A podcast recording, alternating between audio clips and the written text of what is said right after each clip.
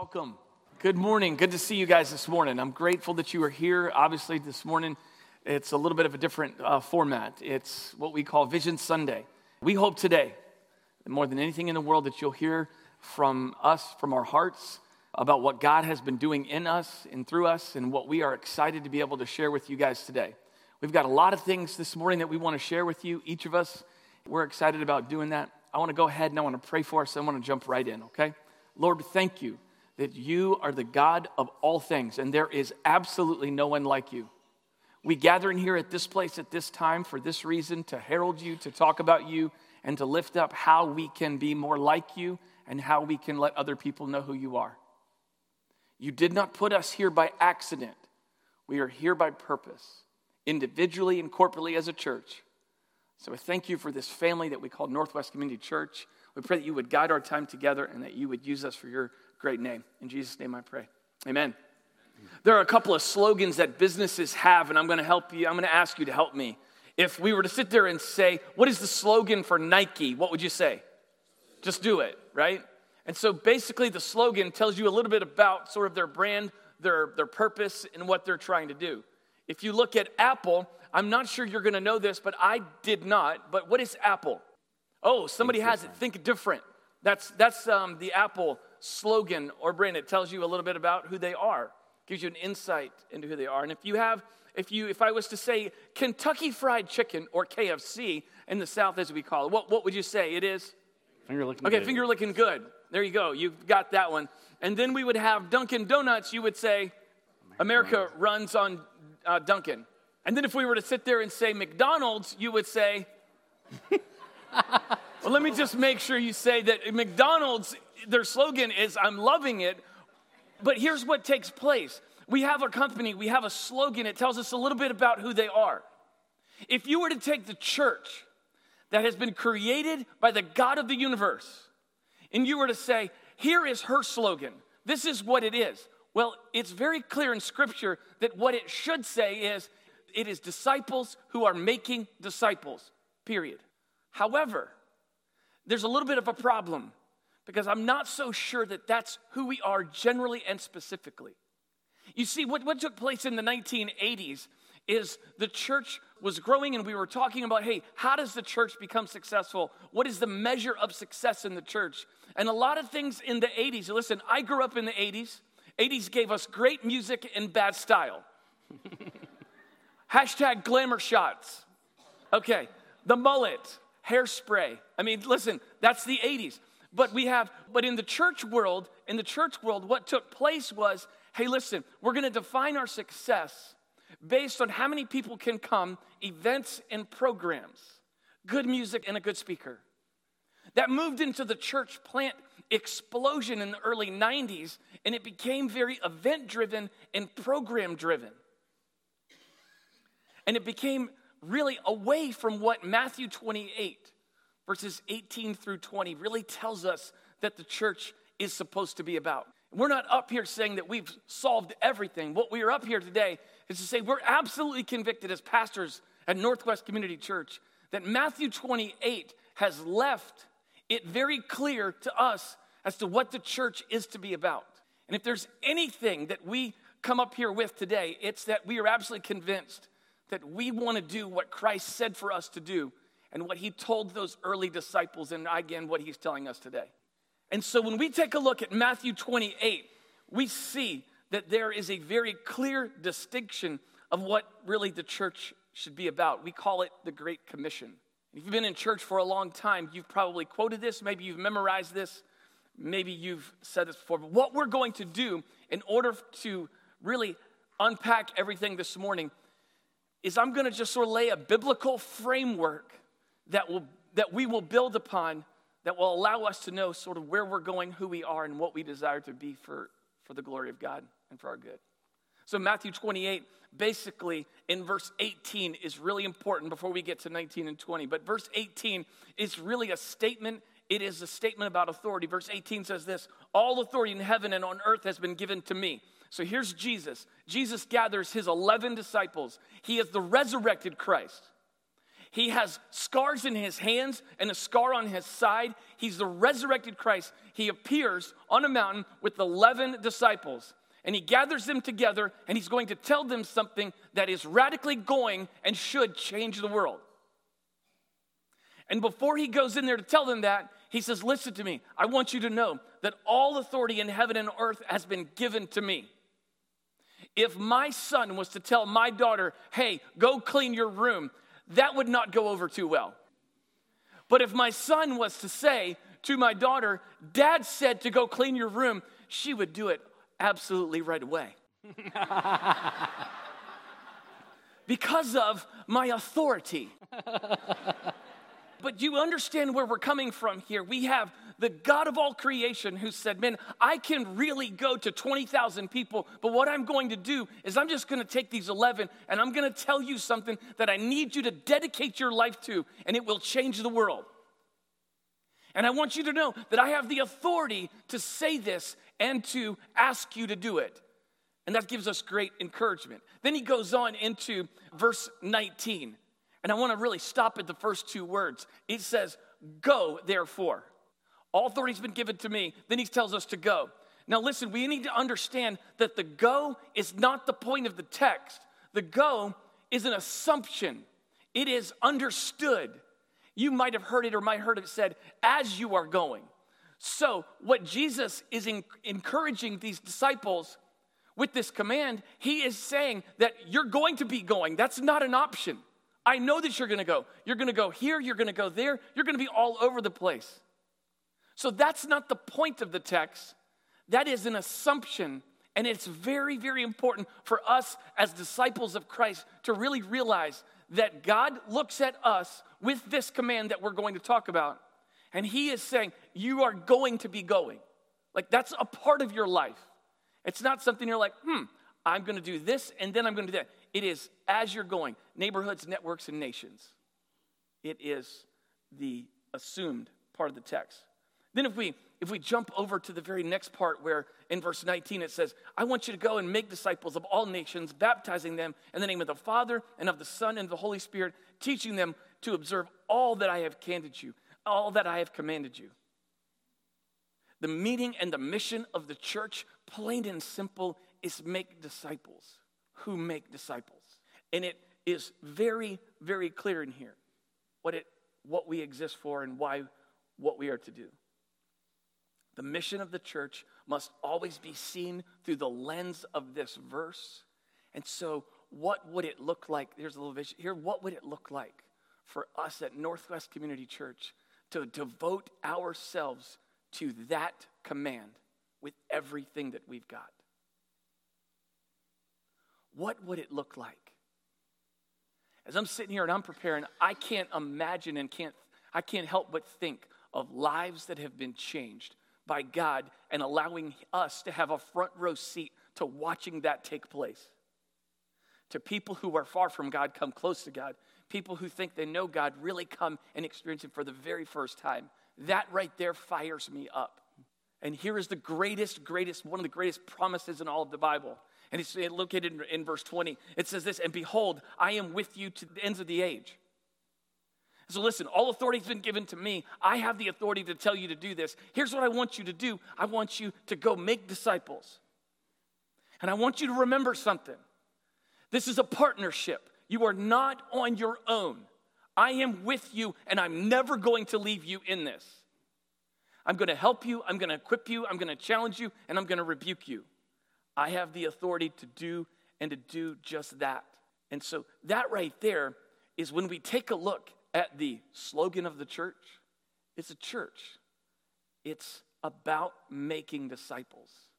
And the question that we have to ask is if we're going to go and we're going to do this, and this is something that we are going to dedicate ourselves, everything that we have to, then, then, then what does this look like? What, is, what does it look like? Remember something. The word Great Commission, or the words Great Commission, the word commission, the first prefix is C O M, and it means with. It is not the Great Mission, it is the Great Commission, which is a demonstration by the God of the universe is telling us that I'm with you. And when we do what he asks us to do, what does it look like? Now, Adam's going to share a little bit about that. What a great segue for me. When you talk about the promise that Jesus leaves with his disciples of, I will be with you, um, there's a few other promises I want to share, but these kind of promises that we see Christ uh, leaving with his disciples, and then for us uh, later on, of course, in Scripture, should give us great encouragement and great confidence as we do try to live out that commission, as we try to go forth and make disciples. So, I want to share about just a little bit what would happen if we really are faithful to the command and the mission uh, that God sets before us. What would, what would it look like for our church, for the global church, and then in eternity if we are faithful to that and we do live in light of that commission? So there's some promises that Jesus makes that are pretty powerful, of course. And I want to share two with you in one passage, and then we're going to look kind of to the future of eternity and what it's going to look like one day um, as we do live faithfully. But first, so there's a lot of things in our world, we can pretty much all agree that there's a lot of things that get us very distracted, mm-hmm. right? Whether it's sports or you know the latest show or video games or friends or whatever it is. There's so many things that pull us in a lot of different directions. Let me just kind of give you some examples. And if this resonates with you some of these resonate with me okay? So i'm not calling you out. Um, but here's one. Man kickoff is at 12 that means i don't know if i can go to church because i got to be in my seat when the pregame show starts so i'm not going to church because i can't miss that okay Sounds silly, but that's a reality for some people. Okay, they just released all 30 seasons of The Simpsons on Netflix. So I gotta be sitting there as much as I can in front of that TV because I gotta watch all 30 seasons. I don't know. Let's let's go to the teenagers. Bro, new season of Fortnite just released. Sleep. What's that? Pass me that Red Bull. But there's things that like pull us in all different directions and we get so distracted. Too tired to read, so I'll just do it tomorrow. Um, and then the Bible sits on the shelf, right? Well, I, will pray later, or I'll do this later, or nah, not right now. And, you know, my, my neighbor is just a little too weird, so when I go work in the yard, I'm gonna put my headphones on so I don't have to talk to them because I just, yeah, you know. Um, so we have these excuses and these distractions, and very quickly that commission that Jesus leaves with us just takes a back seat to our apathy and to those distractions and our excuses. And so uh, we want to make sure that we are we are really pursuing with everything that we have and not one being distracted but not ourselves getting in the way of what god wants to accomplish. Listen to this. Matthew 16 18 says and i tell you you are peter and on this rock i will build my church and the gates of hell shall not prevail against it. So you have two promises that are found there. And First and foremost, we need to understand that these promises that, that Christ makes here, these are going to come true with or without us. So, this promise isn't dependent upon how we live. But I don't know about you guys, but I want to be a part of it. And I don't want to get in the way because God will accomplish his mission in this world uh, with or without us. So, the first promise is that God will build his church. He says it very clearly right there. Jesus says, I will build my church. And um, that's a promise. That's something that we see happening. Maybe you look at some parts of the world and you're like, oh man, it's kind of in decline there or whatever. But then there's other parts of the world where it is just rapid growth and the underground church movement and like house churches is just like wildfire spreading. So God is building his church. This is the this is the big C church, right? The global church that he's promising to build, and um, it's unstoppable. That's the best part. He says, The gates of hell will not prevail against it. Now, to understand what that means, the gates of hell was understood in that time by the Jews as referring to death. The gates of hell referred to death. So essentially, one, one commentator, here's how he puts it. Um, he says the idea would be that not even death, whether in its natural form or in times of great mass persecutions, would be able to destroy the church Christ is building. In spite of attacks from various quarters, the church will be invincible. And the reason for its invincibility is that it is built on Christ. So Jesus says, I am going to build my church so, the question that we need to wrestle with is individually and corporately are we, am I going to be a part of that? Or am I going to get in the way because of the distractions and the excuses?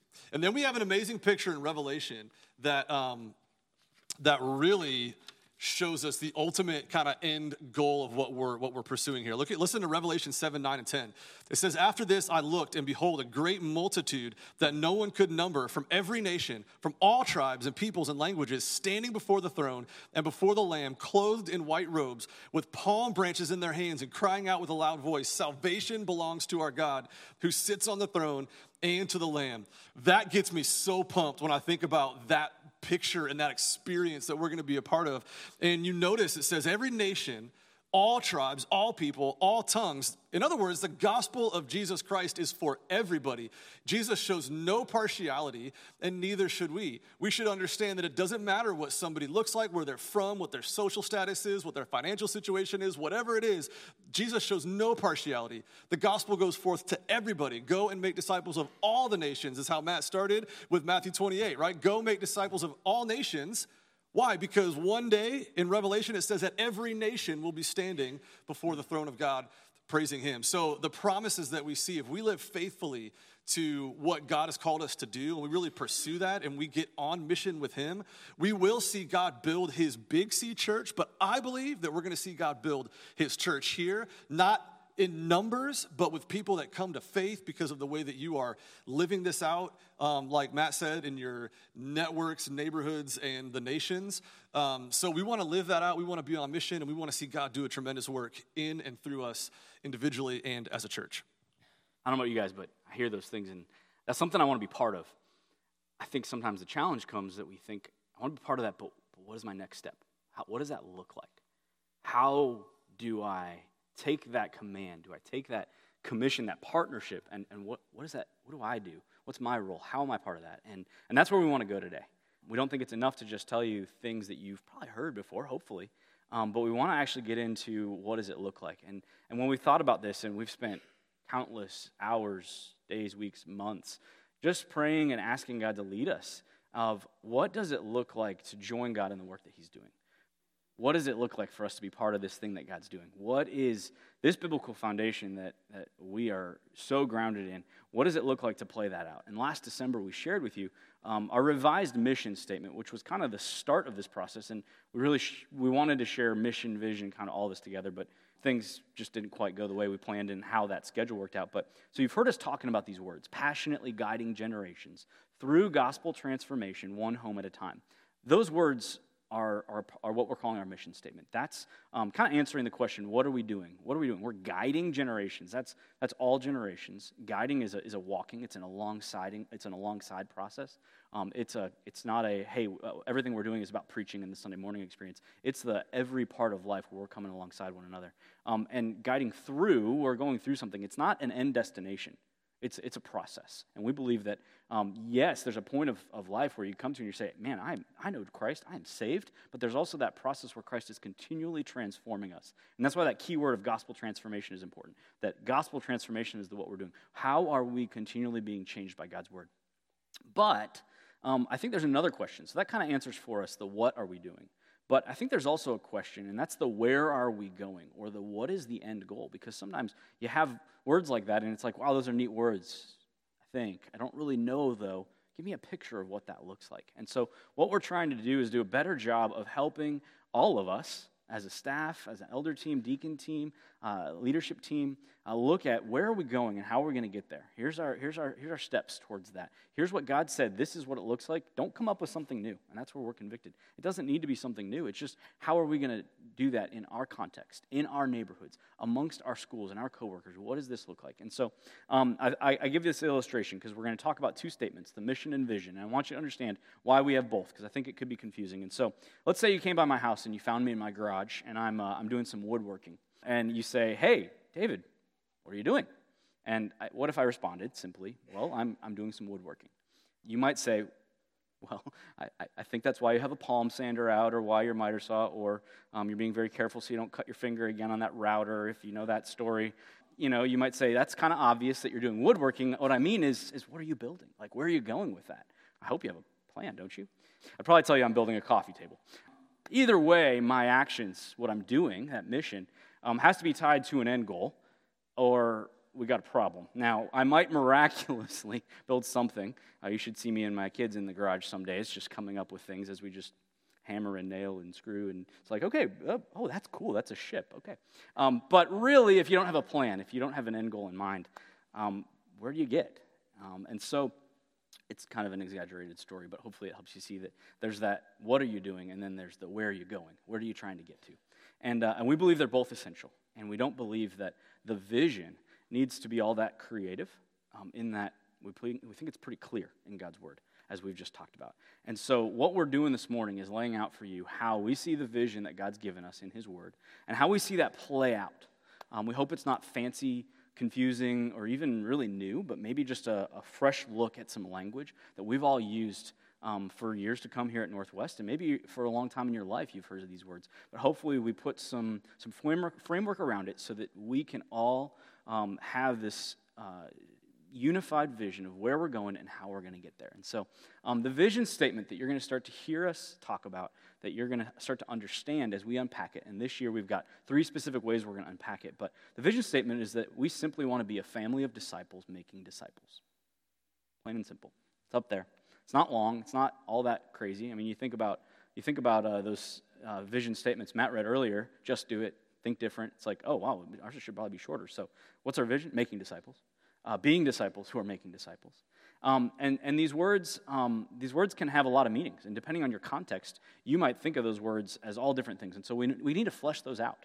And so we're going to start to do that. Today we're going to do that, but it's going to be an ongoing process as we help this church body come around what that vision is that God has given His through his word to his church, not to us uniquely. We all are on that same mission. We all have that same vision because that's what God has given us. So um, today we're going to kind of dive into that. Um, and we want you to understand that within this statement, we see three things. Um, the first is that when it says that we're a family, we see that statement um, kind of giving us an understanding of our culture.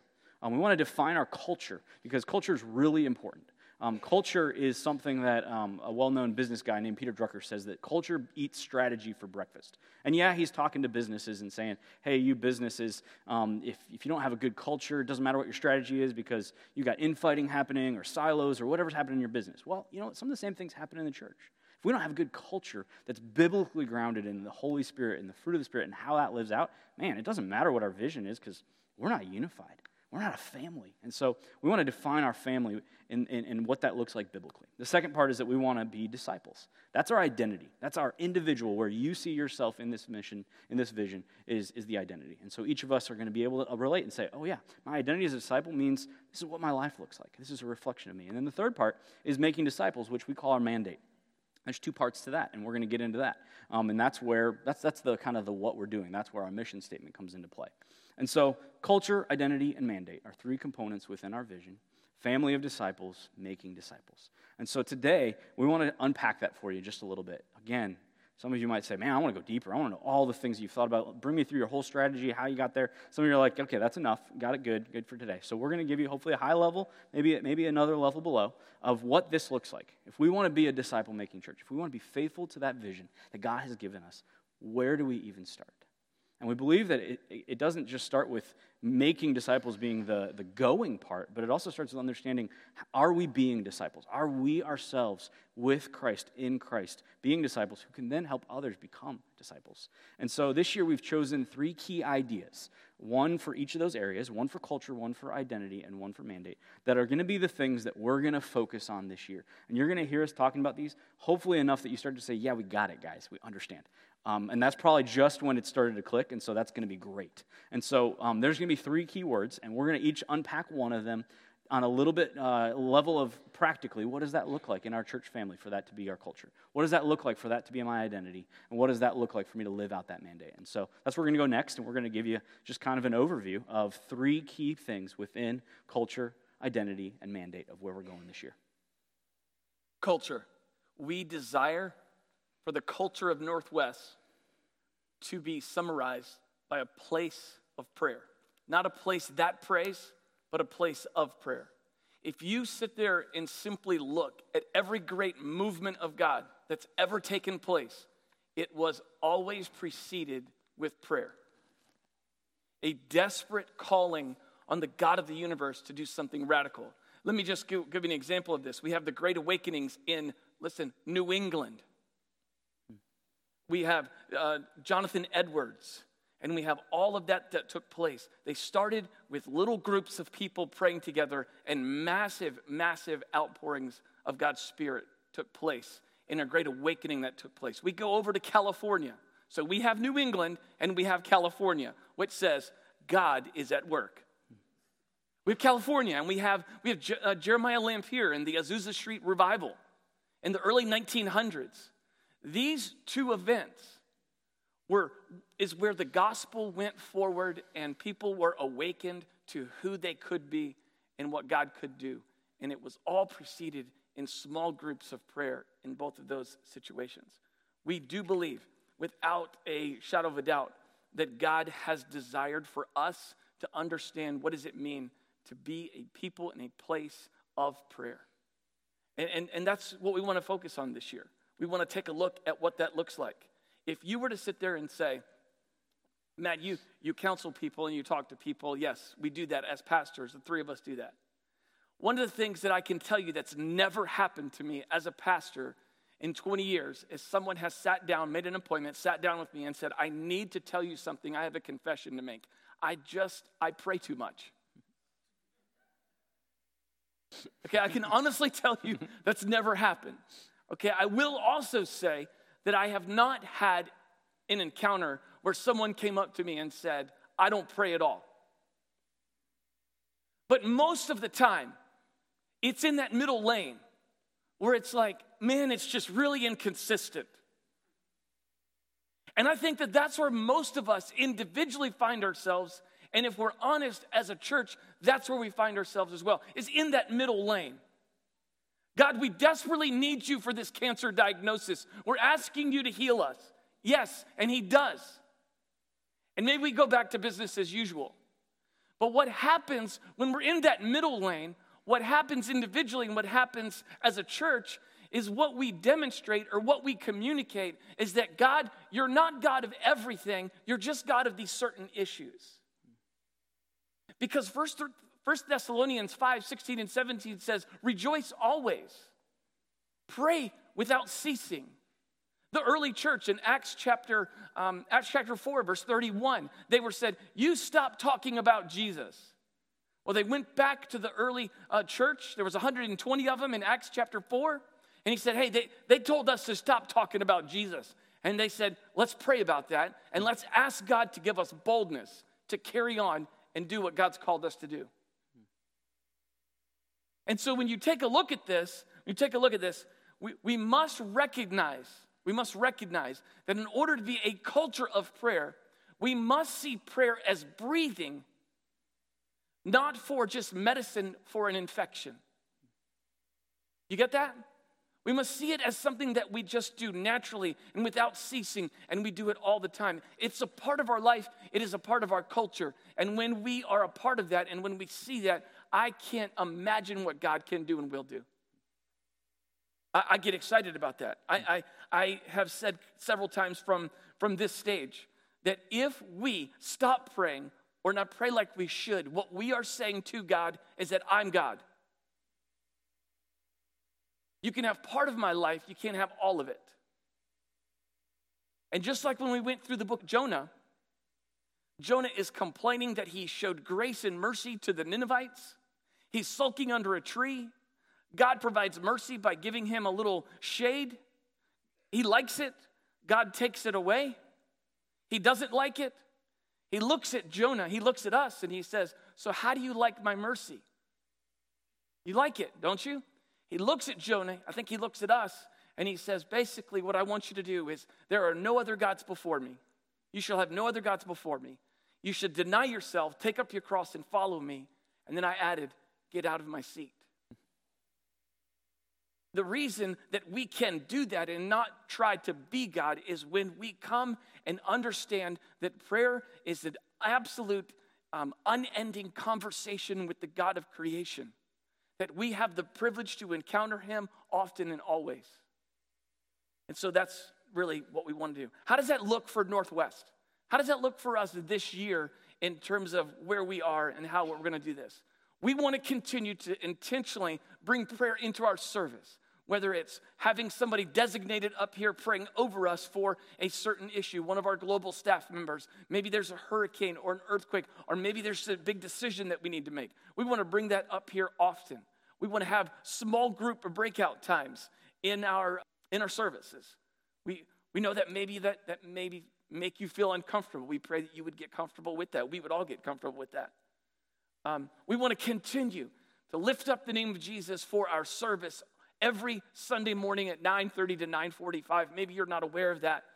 But every Sunday in the library from 9:30 to 9:45, we meet in the library and we just we pray.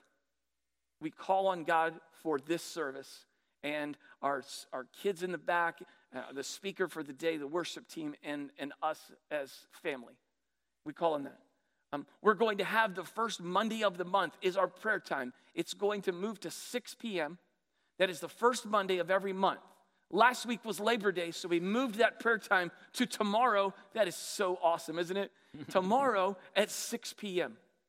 in the church office. We'd love for you to join us. And we want to look at our life groups. We've been working with our life group leaders on how they can incorporate this discipline of prayer. We want to work with our students and our kids and their leaders about how they can, how they can take prayer to a deeper level in their small groups. In January, for the second year in a row, we want to have a, uh, uh, we're going to do a, a full month service, a theme driven service on prayer and what it means to be a people and, and developing a culture of prayer in our church. And, and listen, we want to pray before we even lift a hand on that land for the God of creation to, to show us and demonstrate how we can use that because that land is simply a tool, it is not the end goal. It is a tool and it is a resource. We can be disciples who are making disciples with that land just as it is right now. But we want to seek the Lord. We want to pray on the land. David said at the service a couple weeks ago at the, at the park, we want to gather on the land and we want to pray for that land. And we want to thank you, God, for your guidance. Thank you for your generosity. But we ask you to define for us how we can use that tool for your glory. And so I would pray for us today that Northwest Community Church would be described simply not just to someone that is friendly, but that our church would, would, would be described as man, those people really, really pray. They really encounter the movement of God. And that's who we want to be. We want to be a people of prayer. All right, so being a, um, a, people of prayer, this idea for our uh, culture is really closely tied to our identity, the next piece of this. Um, and that is, you know, as David said, being a disciple is not just like a one and done, but it's something that you're continually working on. God's continually refining you. You're going through a process your whole life of just growing in your knowledge of Him and, and learning how to live out how He's called you to live. And, and all of that really comes from God's Word. And so we want to have our second focus really be just rooted in God's Word. So we're going to call that grow. That's focus number two. So our identity is going to be one of being a people that is growing continually by diving deep into God's word. There's a lot of places in scripture if you know scripture where it talks about the importance of being in God's word. It tells you why we should be um, hiding his words in our hearts and our minds and pursuing him through his word daily. It tells us all over the, the Bible. Uh, but one key verse is 2 Timothy 3 16 and 17, where it says that all scripture is breathed out by God and profitable for teaching, for reproof, for correction, and for training in righteousness, that the man of God may be complete, equipped for every good work. So every single word is breathed out, it is inspired by God through the, the writers.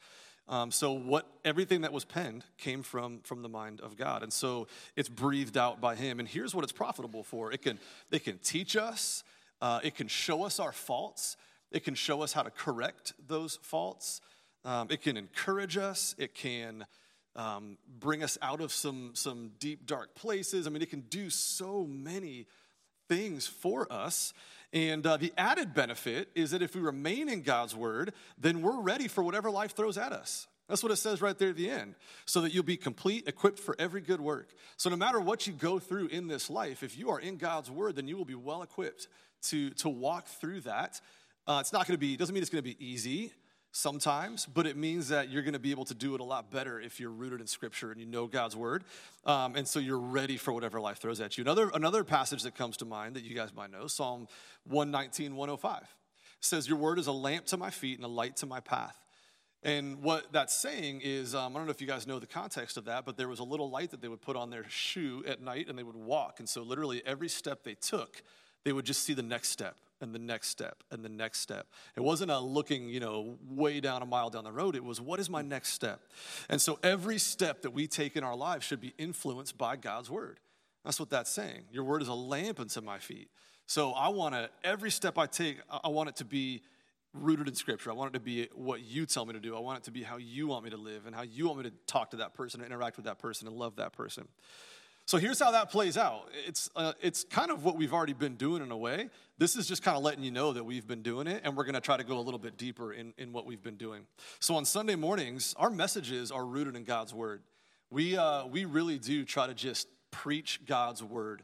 Um, and, and we want to make sure we're doing that. Even our worship songs that we plan, um, to let you guys know this, those are planned with scripture in mind and with the message in mind, and we want it to be rooted in, in scripture, the, the songs that we sing. We want it to be true and theologically sound. And we're going to be reading scripture from the stage a lot more. You've probably noticed that over the last few weeks that we've been incorporating scripture reading into our Sunday morning services. And so God's word on Sunday mornings is going to just be so um, evident how we plan our service, how we, how we uh, strategically do those things. And then next week, you've been reminded of this a few times now, but you were given those Colossians books.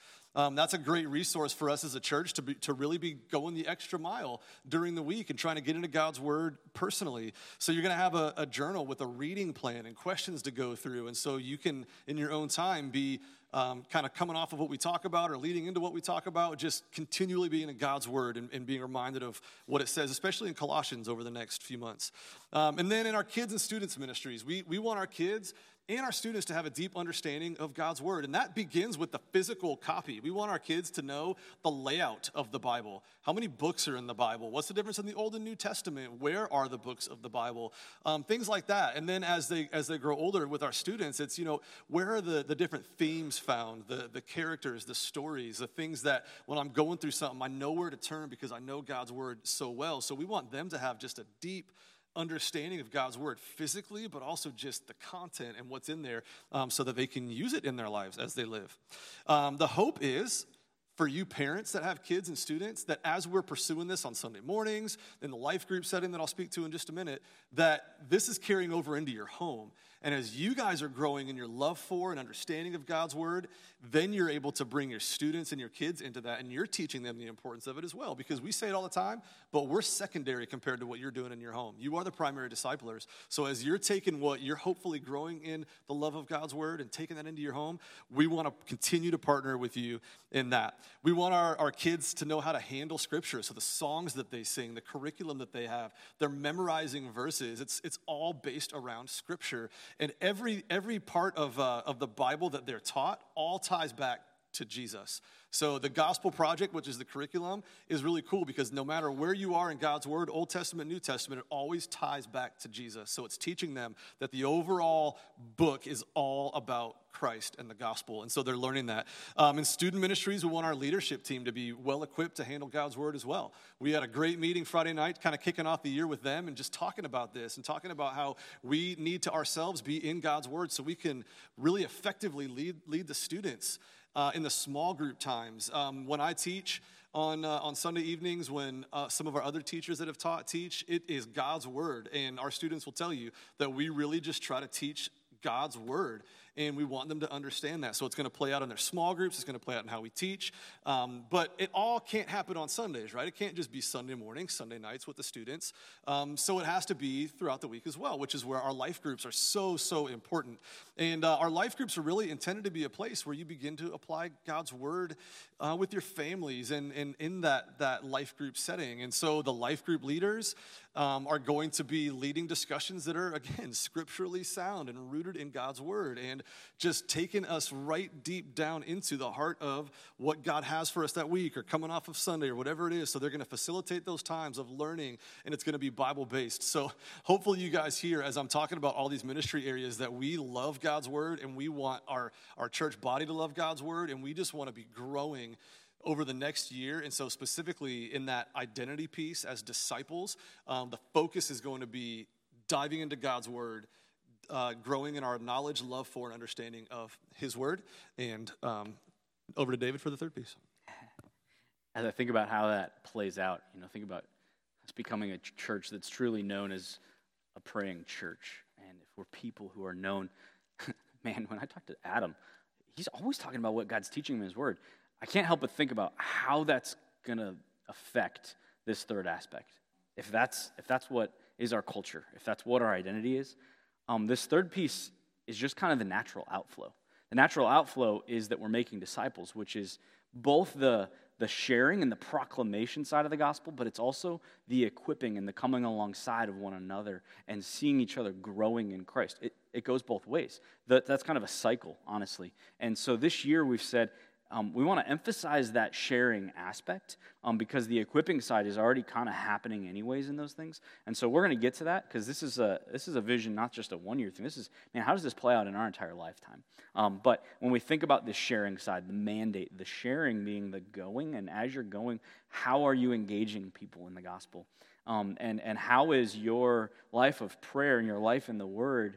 Um, equipping you for those encounters and for how you're sharing uh, the truth of God's word through your story and through those difficult conversations you're having or whatever it is. Um, we really want to be a church that, that's always talking about that. Number one, that we're, we're equipping one another for that. We're, we're, we're, we're, prepared for that because we know how to share our stories. We know how to share God's story through His Word.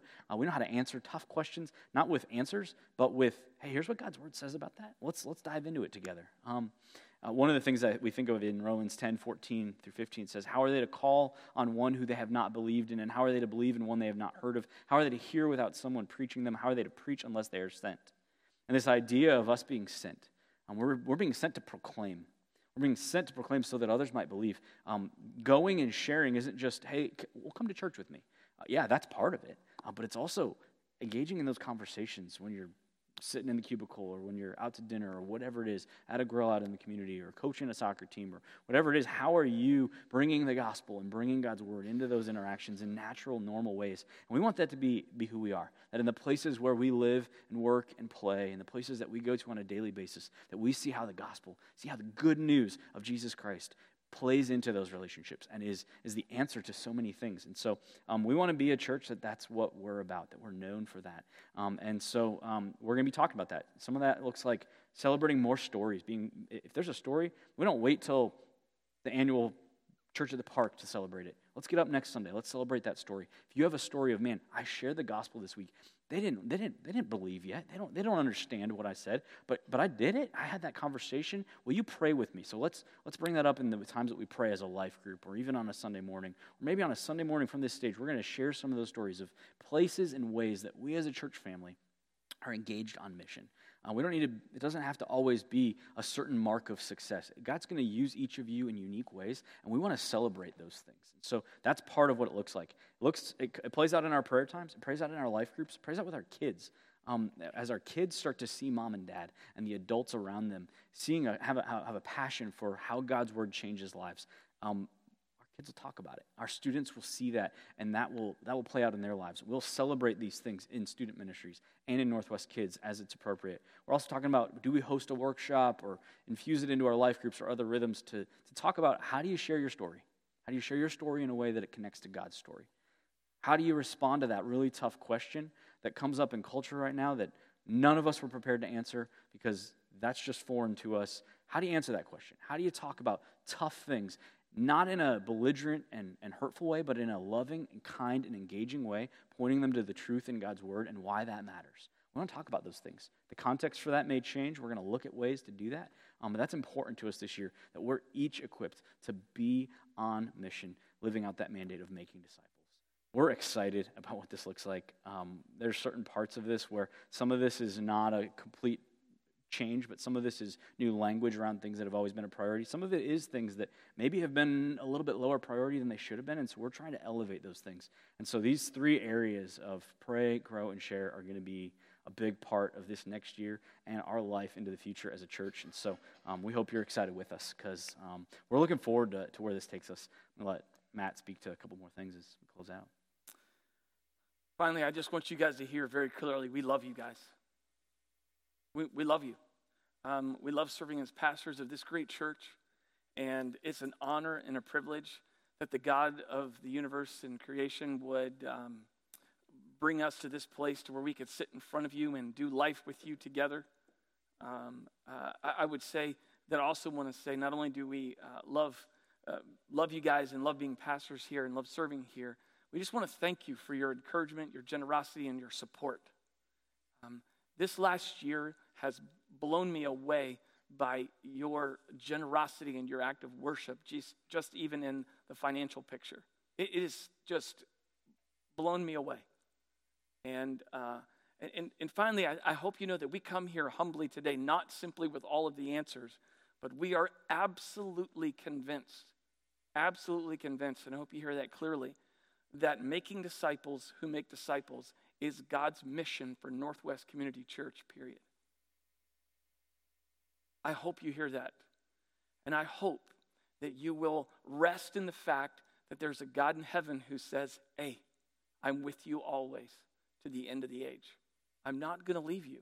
He's with us. It's one of the greatest partnerships in all of the Bible and one of the greatest, greatest uh, things that he could say to us, one of the greatest promises. So, action steps. What do we leave here today with? What are our action steps? We're going to sing a song in just a minute, but there's three. Number one, prayer night is tomorrow night. Not sure if you've heard that yet, but I want to make sure that you know that prayer night is tomorrow night at 6 o'clock at the church office. Let's gather together. Let's lift up his name, hallow his name, and seek him, call on him to do what only he can do. And, and, and number two, um, th- there are life group leaders that are going to be in the back. We have a list right here that you can pick up of all of the open life groups. Really, what I want you to do is I want you to sign up for a life group today. That is going to be a pivotal part in your growth as a disciple who makes disciples. Signing up to be in a life group is essential for what we're talking about today. And if you're not in one, I would love for you to go out, talk to some folks that are in the back. There are different groups that are open. Look at the time, look at the date, sacrifice, go there, be there. You will not be disappointed. We'd love for you to do that. And finally, the book of Colossians. We simply want to read the book of Colossians with one main question. We have three questions we want you to read it with. We want you to read the book of Colossians with really the main question is what does what do these verses teach me about God?